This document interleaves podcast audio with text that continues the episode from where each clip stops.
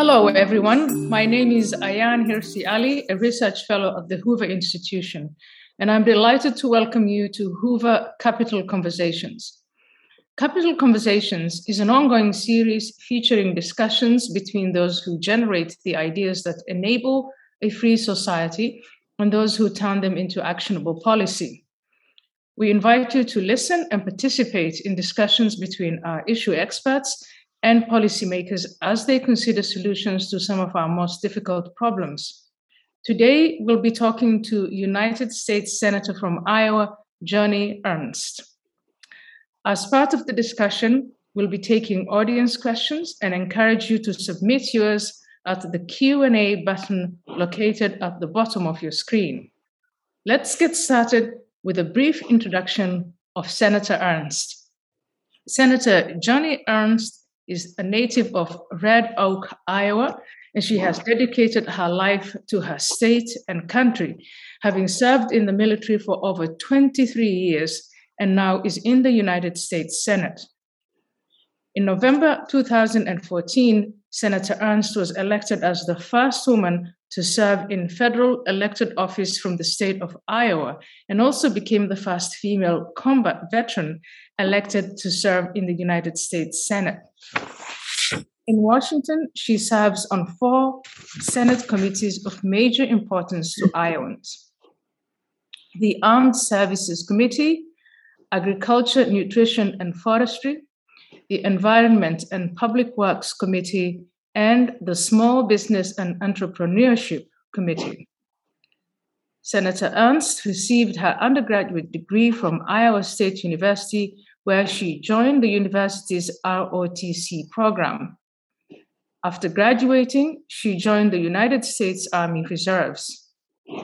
In 2003, she served as a company commander in Kuwait and Iraq, leading 150 Iowa Army National Guardsmen during Operation Iraqi Freedom.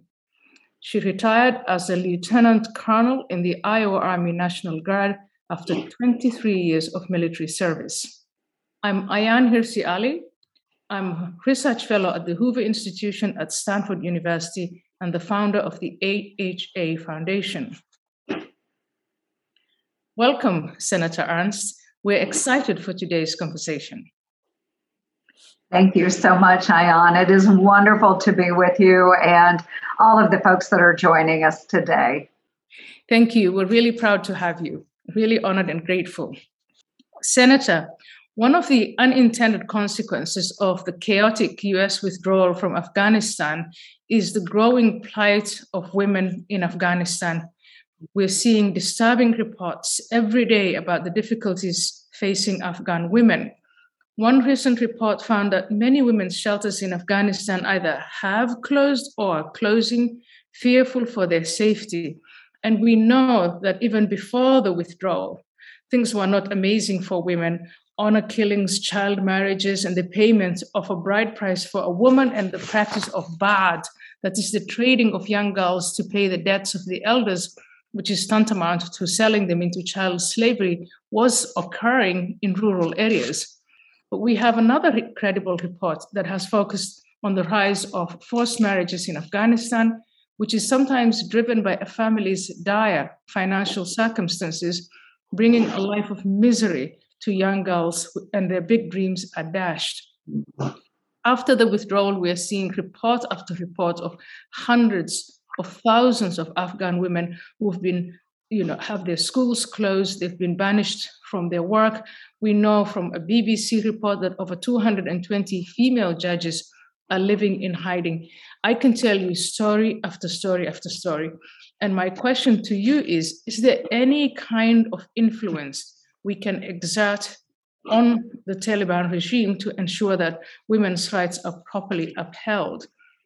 The Biden administration has said they would try to exert international pressure on the new regime, but just how realistic is that in your view?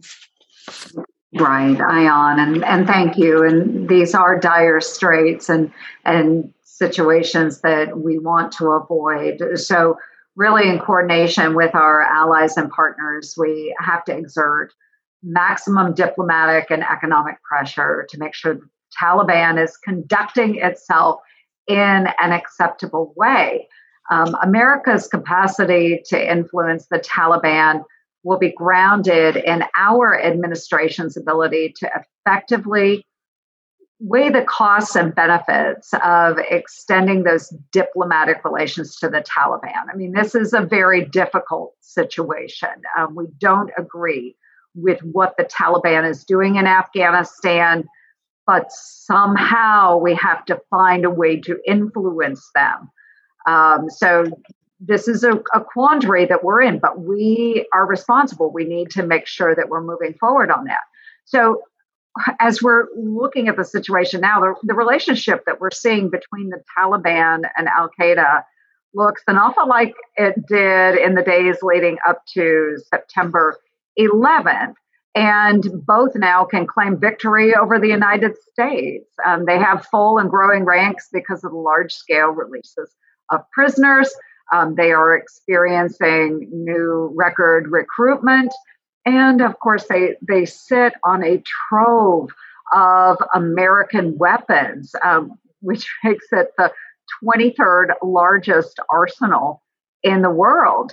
And so that really is a challenging deck uh, that's already producing really tragic consequences for Afghan women and girls um, but hard conditions can maintain pressure, which I think um, realistically is our only hope.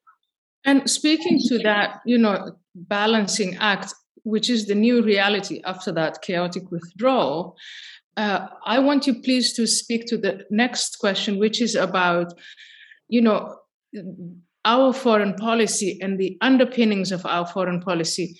Uh, under Secretary Pompeo, in the previous administration, we had, uh, uh, you know, he had put a commission together to define what it is that America stands for. And we produced that report, The Inalienable Rights, and that was to inform American foreign policy. What, in your view, to what extent does that now inform our relations with uh, the Taliban and in trying to ensure human rights in general and women's rights in particular. Right. And our founding ideals are not in direct conflict with what we would consider a hard nosed realist foreign policy. Um, so, the best way to keep the American homeland safe is to help maintain peace in what we call our neighborhood. Um, two oceans have always separated us from a number of our great power adversaries and, of course, violent extremist organizations. But now, um, the modern and interconnected world, and, and we see a lot of this cyber attacks and so forth, is reducing the effectiveness of these physical barriers. And so we really do need a national defense strategy that's focused on growing our international partnerships, uh, empowering our allies, uh, reaching targeted populations that are in crisis to counteract our threats and then demonstrate our ongoing commitment to universal human rights. Um, very, very important to all of us. And these should be driven through partnership. So, allied perceptions must become conditions of our foreign policy, and they haven't always been that way. So, America has to remain and continue to become the partner of choice. And I think that unlike previous approaches, instead of trying to go and win the hearts and minds in hostile spaces, we should commit to stand with our friends first. Um, for the Afghan women specifically, I don't think it's quite as complicated. I think our commitment is far more absolute. Our president has made at least three public commitments. Um, two of those were to a US audience, and at least one um, of those public commitments was to an international audience at the United Nations. And that was to provide aid and assistance to Afghan women and girls.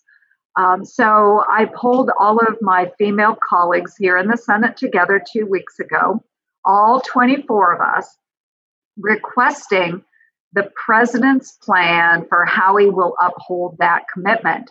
Um, so far, I haven't heard anything from the administration but we have a responsibility to the women and girls of Afghanistan that is absolutely clear.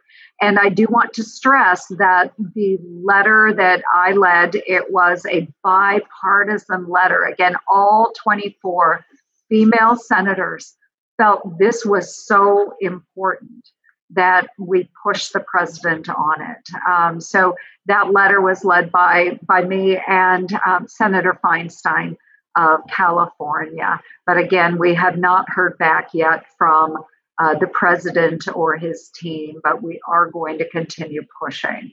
Uh, this is a very clear commitment that's been made, and he needs to honor that commitment. Absolutely. And, Senator, as you continue to push this bipartisan effort, I would like to um, draw your attention to the question. There is, of course, uh, the um, the effort to help the women who are and, and our commitment to the women who are already in Afghanistan, but large numbers of people have fled Afghanistan. Yeah. So there is the refugee question. And as part of that is also the the women who are not in Afghanistan and who are somewhere, you know, in as displaced persons. They are trafficked they are sold into a different kind of slavery. They have to, uh, you know, they have to to to to meet all sorts of miserable other challenges. Uh, what is it that we can do to help the refugees of Afghanistan in general and the women in particular? And as you answer that question, could you please also address the issue of vetting refugees because that's one that comes over and over again. How can you tell the difference between those people whom we would love to take and persuade our allies to take in versus those people who wish us harm? Right. And uh, interestingly enough, um, last week I did have the opportunity to visit an evacuate camp, evacuee camp in Albania. And while I was there, I was able to sit down and talk with Afghan women. And many of these women are they are professionals, they are educators and teachers. Um, they are devastated by the 20 years of progress for Afghan women and girls that is quickly been wiped away. They are ready to contribute to American life and our culture just like they helped build Afghan civil society. And the women who carved out a place for Afghan women and girls in civil society eh, at great personal cost, these women are heroes. And many of these women were not evacuated by the United States government, but they were evacuated by private charter. And so those that are located in these what we call our unofficial lily pads, they're they're having difficulty navigating through our broken immigration system right now. And so I I am working and will continue working to get them into the United States. Um, so to help the Afghan women and girls and all of the Afghan people that are still on the ground in Afghanistan a path forward to get NGOs that have been there for decades and, and now expelled must be forged quickly. The challenge is extending aid without funds or resources falling into the hands of the Taliban. So, this is really tricky. We have some great organizations that can assist us with this. But as we're providing federal aid how do we make sure that it gets to those that need it and those that we are trying to evacuate without the Taliban leveraging that and getting a hold of those resources? It really needs to go to the evacuees um, and those that we want out. So, the vetting issue, though, um, it it has been a real tough issue, and we have been trying to address this. And I know that many other senators, uh, members in the House, received contact all the time uh, through various social media platforms. I was contacted um, just on my own by by service members that I've served with, providing me names of people they wish to have evacuated out of Afghanistan. And all we could do was forward that information to the State Department for vetting because we really don't know these individuals. Some of them do, um, but it was very chaotic. Um, so, vetting is an issue. I have serious concerns about the vetting. I have very little confidence in the administration's execution of the withdrawal. The administration imported a humanitarian crisis to the home front. Um, they turned 12 of our U.S. military bases into refugee camps. And it really created chaos for so many of our, our close partners and allies that are presently housing evac- evacuees from Afghanistan. Um, their remedy to this problem set is really no better. The administration has proposed waiving vetting, waiving vetting, and issuing all evacuees a green card, legal permanent residence to all who were brought in. So I agree with many Iowans that that this is a security risk. Um, it, it it fits alongside this administration's continuing inability to enforce a law-bound immigration system. So I am a huge champion of the Afghan Special Immigrant Visa Program that gives our vetted Afghans who supported U.S. operations in Afghanistan and their families an immediate path to citizenship. They are vetted, though. And I've partnered in this effort with um, Democratic Senator Jeanne Shaheen um, on the issue. And so I've worked to grow that program and extending the SIV eligibility to really anyone who worked for a non governmental organization and to prior, prioritize the SIV program in light of the withdrawal. Um, both are bipartisan solutions. I, I just want to stress that. Uh, we work across the aisle on these issues, but the administration has not prioritized those SIV recipients. So instead, the administration, their approach was to let in the um, 125,000 plus of a country of 39 million, um, those that managed to get to the airport uh, through the checkpoints, they have let those in, um, those that were able to get onto a U.S. military aircraft. So, not much vetting. It's an unworkable policy. It failed the Afghans and their families who sacrificed so much to support the United States and our peace building work in Afghanistan. And it failed um, so many of those NGOs and those volunteers, the community leaders. Um, all of them have been tasked with resettling Afghans in each of our home communities. But moving forward, the only way to address the refugee crisis is really for us to lead with transparent, law bound systems. That really is the humane approach.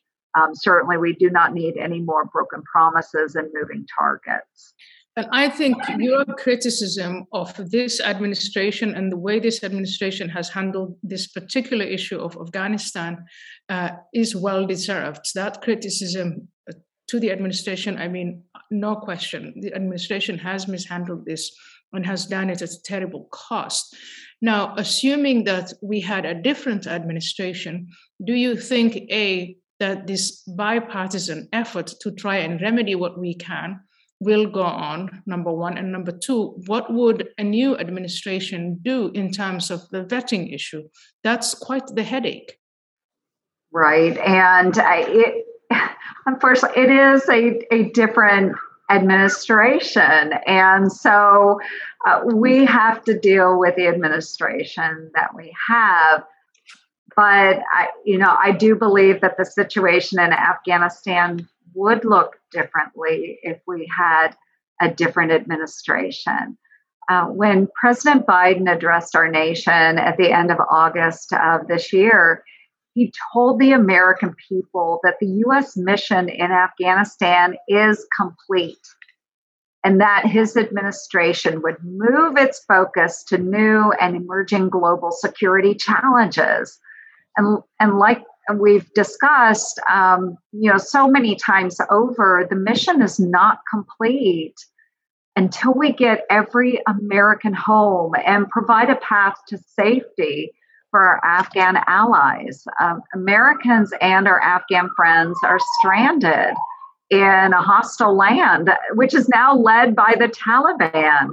And the Taliban is an inhumane, terror fueled regime that seeks to strip away the rights of women and girls and the strong and you know the strong partnerships um, that uh, we see around the world very important to us but the taliban you know those partnerships are aligned for them with the most malignant terrorist organizations. Uh, the americans working for charities and other non-governmental organizations that were seeking to educate the women and children of afghanistan they're they're doing so in direct opposition to the Taliban's goals, and I just fundamentally disagree with this president's foreign policy doctrine. I know there are many conservatives and other Republicans who feel the same way.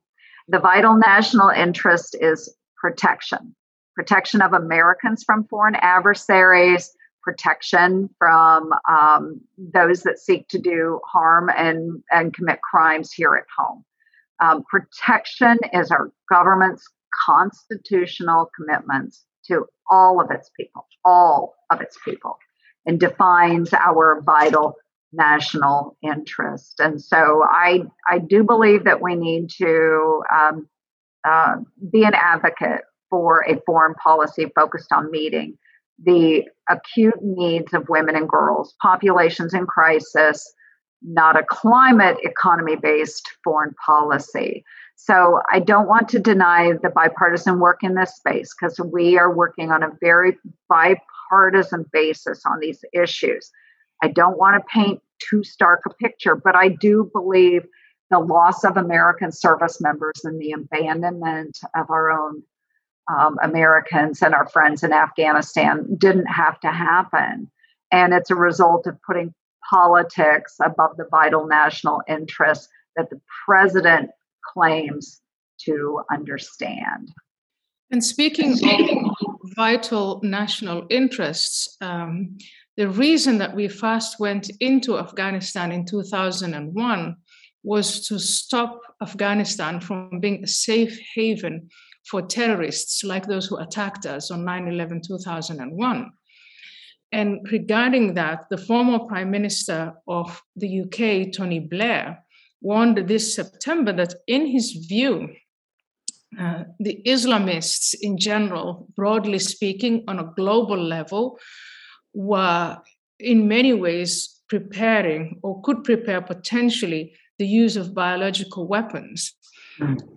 Afghanistan under the Taliban and under ISIS K could just be that safe haven. So, speaking of vital interests, uh, there is, of course, the humanitarian issue, the plight of Afghan women, the refugee issue, but there's also our own national security and uh, our responsibility uh, as the leading superpower to uh, try and you know, prevent territories like Afghanistan from being for being used for this sort of thing. What is your take on that? I mean, that seems to me a very urgent and a very important uh, threat. It is um, very important, and we know that um, the terror threat is is persistent, and we can't take our eye off that while we um, focus on more of those near peer adversaries like China and Russia. But President Biden's blunders can't be erased. Um, but the United States must now account for them through a new counterterrorism strategy that recognizes the newfound momentum of terrorists and of course, the the new threats that are emanating from the Middle East, and in addition to rising challenges from strategic competitors like China and Russia. So today, the Taliban control of Af- Afghanistan um, is it's there. They have reestablished the Islamic Emirate of Afghanistan. They have very little concept of joining the international community. Uh, they will not participate in a liberal international order. I mean, that's just simply the truth of the matter. So, uh, looking backward, um, U.S. counterterrorism operations helped curb the possibility of another 9 11 attack um, launched from Afghanistan. That was great. Um, we needed to do that. And the 20 year strategy was a success. But today, international terror threats remain in Afghanistan. And Biden had stated that the, and, you know, I, it was a quote, I, he said something to the effect that terrorist threat has metastasized beyond Afghanistan. Um, and he's not wrong on that point. Um, Al Shabaab is it's in Somalia. Al Qaeda is operating in the Arab- Arabian Peninsula. Al Nusra in Syria. Um, but Afghanistan, Pakistan remains the epicenter for global terrorism. So, more than 20 U.S. designated jihadist terrorist organizations are still operating in the Afghanistan Pakistan region, and many of them are still seeking to kill Americans and our allies. Um, unlike the pre 9 11 world, the Taliban now has legitimacy as the ruling government of Afghanistan. So, Saudi Arabia, UAE, Iran, and Pakistan have already made steps to recognize the Taliban as the legitimate ruling government of Afghanistan. And um, Pakistani leadership has made their alignment clear. And they've basically stated to the effect that Afghanistan has um, broken out of the shackles of slavery and that they will continue to function as their prime sponsor. You know, we don't appreciate that, but that's what they have said. And many for, foresee a smooth and easy transition away from counter extremism, away from that fight towards the great power competition and that won't happen. Um, this counter terror, counter extremism threat will simply endure. And as unfortunate as it is, counterterrorism remains a focus. Um, we can shift some of our efforts to near peer adversaries, but I'm afraid uh, those violent extremist organizations are here to stay. I mean, it's true. President Biden, when you know, President Biden is right when he says that Islamist terrorist organizations have metastasized. That is absolutely true. The Al Shabaab in Somalia and Al Qaeda in the Arabian Peninsula and remnants of ISIS everywhere, including many parts of Africa. That is all true, but they didn't have a state with uh, as much money and as much military power that, as we have left them behind in August of this year. And so, in that sense, I think we have empowered violent Islamist extremists all across the world, and we've emboldened them to now believe that, you know, you can, if you just wait long enough, uh, the US will buckle and leave. And speaking to that, and speaking about our allies, I have two more questions. One first has to do with what after that withdrawal of uh, August the 30th and the way we did it, what kind of message did we send to our friends and allies? How reliable are we? And when the next international crisis takes place, what is our credibility when we try and mobilize them to come and take part in an effort that we lead? So yeah. Yes, Ayaan, this has been really difficult um, for me in, in so many different capacities because I did serve in uniform. And allied partners are so important as we are working around the globe. Um, it has been difficult and concerning to me as well, serving in the United States Senate and representing this great nation and interacting with our co- colleagues and, and partners overseas. And beyond Afghanistan, the US's ability to proactively meet these threats to the United States and to the rest of the free world is being aggressively challenged by other great power competitors like China and Russia. Um, their threats are ranging from land grabs and malicious meddling against our allies. You know, of course, you see in the Baltics, um, you see it in the South China Sea. And of course, we see it in that gray area space of cyber attacks um, designed to cripple our U.S. food and energy security. So we continue to see our adver- adversaries continuing to advance in things like cyber warfare, quantum computing, missile technology. There's any number of other key technologies. And of course, for more than 20 years, China has grown its military capability. Now, this is a concern to all of our partners. Um, they China has developed and stolen um, a lot of key technologies. They're engaging in just really aggressive predatory economics, uh, diplomatically and militarily threatening its neighbors, as we see with Taiwan. Um, and they've executed a, a, really comprehensive plan to disrupt a stable and a peaceful world order. So, the Communist Party in China is open in its stated objective to supplant the United States as a global leader, and they show very little hesitancy in violating what we consider those international norms and agreements. Um, so, Communist China is an enduring strategic challenge, but Russia is also showing a reversion to the habits and activities of the old Soviet Union. Uh, Russia has increased its operations in the Arctic. It's trying to deny our operations in the Baltics. Um, of course, I, uh, Iowa is a state partnership program uh, participant with Kosovo, and we see their antics in the Balkans as well. Uh, they continue to try and divide and weaken NATO. Uh, Vladimir Putin's aggression in Crimea, now what we hear may be extending to Ukraine. Um, all of those are very threatening actions, and these countries are going to continue to take advantage advantage of the U.S.'s just disastrous withdrawal from Afghanistan. And they've even extended offerings of partnership and legitimacy to the Taliban. Um, this is unacceptable.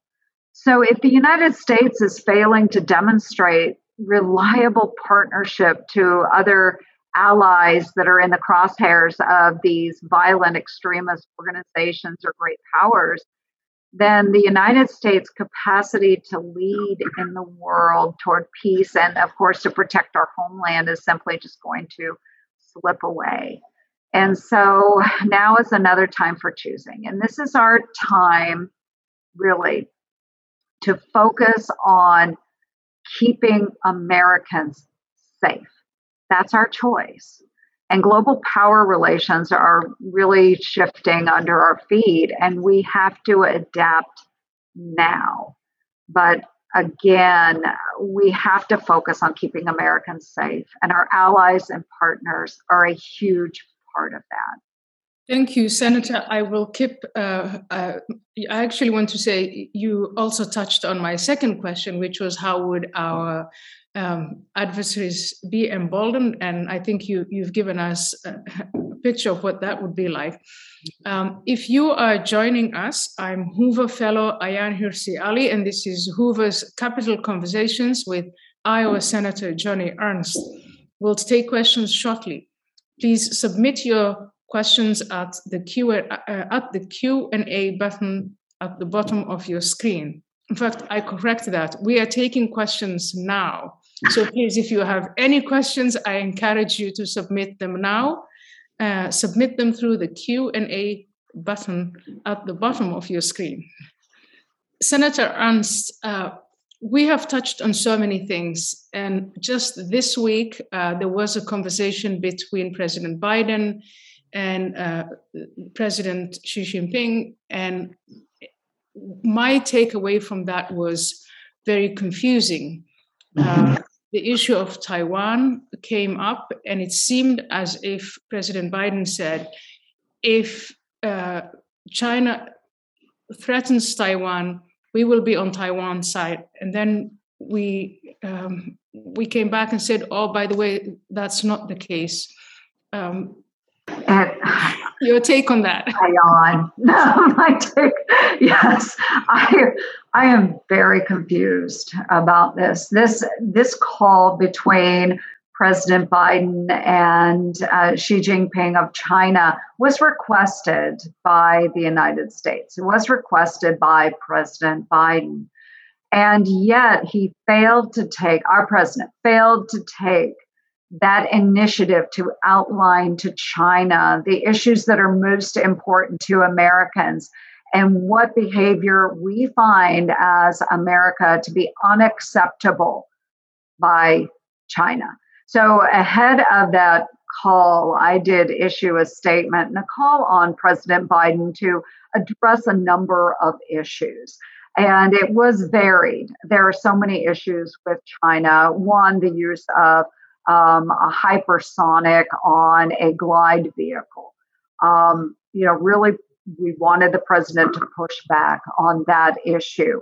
Um, the issue of Taiwan, we wanted the president to be firm and committed to the people of Taiwan, and yet he was not able to exude that level of confidence.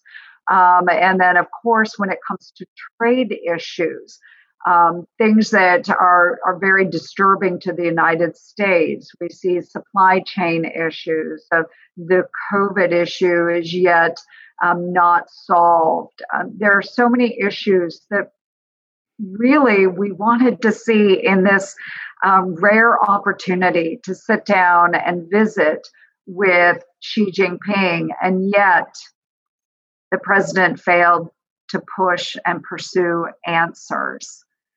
And instead of coming off very strong, what President Biden allowed to happen is he looked very, um, very weak in the eyes of the world. And he really allowed China to take the lead in the discussion. I think it's an opportunity that was absolutely squandered, and it didn't have to be. Um, we requested that call. We should have shown strength. And yet, President Biden did not do that. So I was confused as well. Why make a phone call like that when you're not going to show leadership? Yeah. It's very sad. We look old and we look tired. And I know we're not old and tired, but right now that's how we come across to, to the world. Um, Senator, there is a question from the audience uh, from Mary she says, Senator, thank you for your time today and for your service. As a veteran, what do you say to other veterans who are still struggling with their service in Afghanistan and those feeling it was for nothing? How can the rest of us support those veterans? Mary, thank you for that question. Um, I do appreciate that. And uh, again, uh, to everyone who served in uniform and others, you know, I want to thank them for their service. Uh, the global war on terrorism was an important part of United States history where we pushed back against a violent extremist organization that dared come onto our homeland. And what I say to those veterans, and so many of them are struggling, you're absolutely correct, Mary, is that God bless you and thank you because you saved the United States of America from a second 9 11 attack on the United States. You've kept us free and safe over the past 20 years because you chose to take the fight to the terrorists. And so I am so appreciative of the work that's been done by every single one of our service members in the on terrorism um, we won't ever know how many lives were saved because we moved the fight overseas rather than continuing to take those attacks on our homeland. Um, so the, the withdrawal was disastrous. It, it was horrible to watch what we saw on our television screens. And I think some of those in- images will be burned in my memory for a very long time. One of the 13 service members that was killed in the final days on August 26th, um, one of those Marines that was killed at that Abbey Gate. Um, his mother is a friend, his grandmother is a friend of mine. He grew up in my little tiny home community in rural Iowa um, uh, Corporal uh, Daegan Page, and we we won't forget that. I don't think any of us will forget that, and we simply won't forget the global war on terrorism. So, anytime you run across a veteran, you know, I know we always say thank you for your service, but and God bless them. Thank them for their service and let them know you know, we are so glad that for the past 20 years we have been safe from these violent extremist organizations.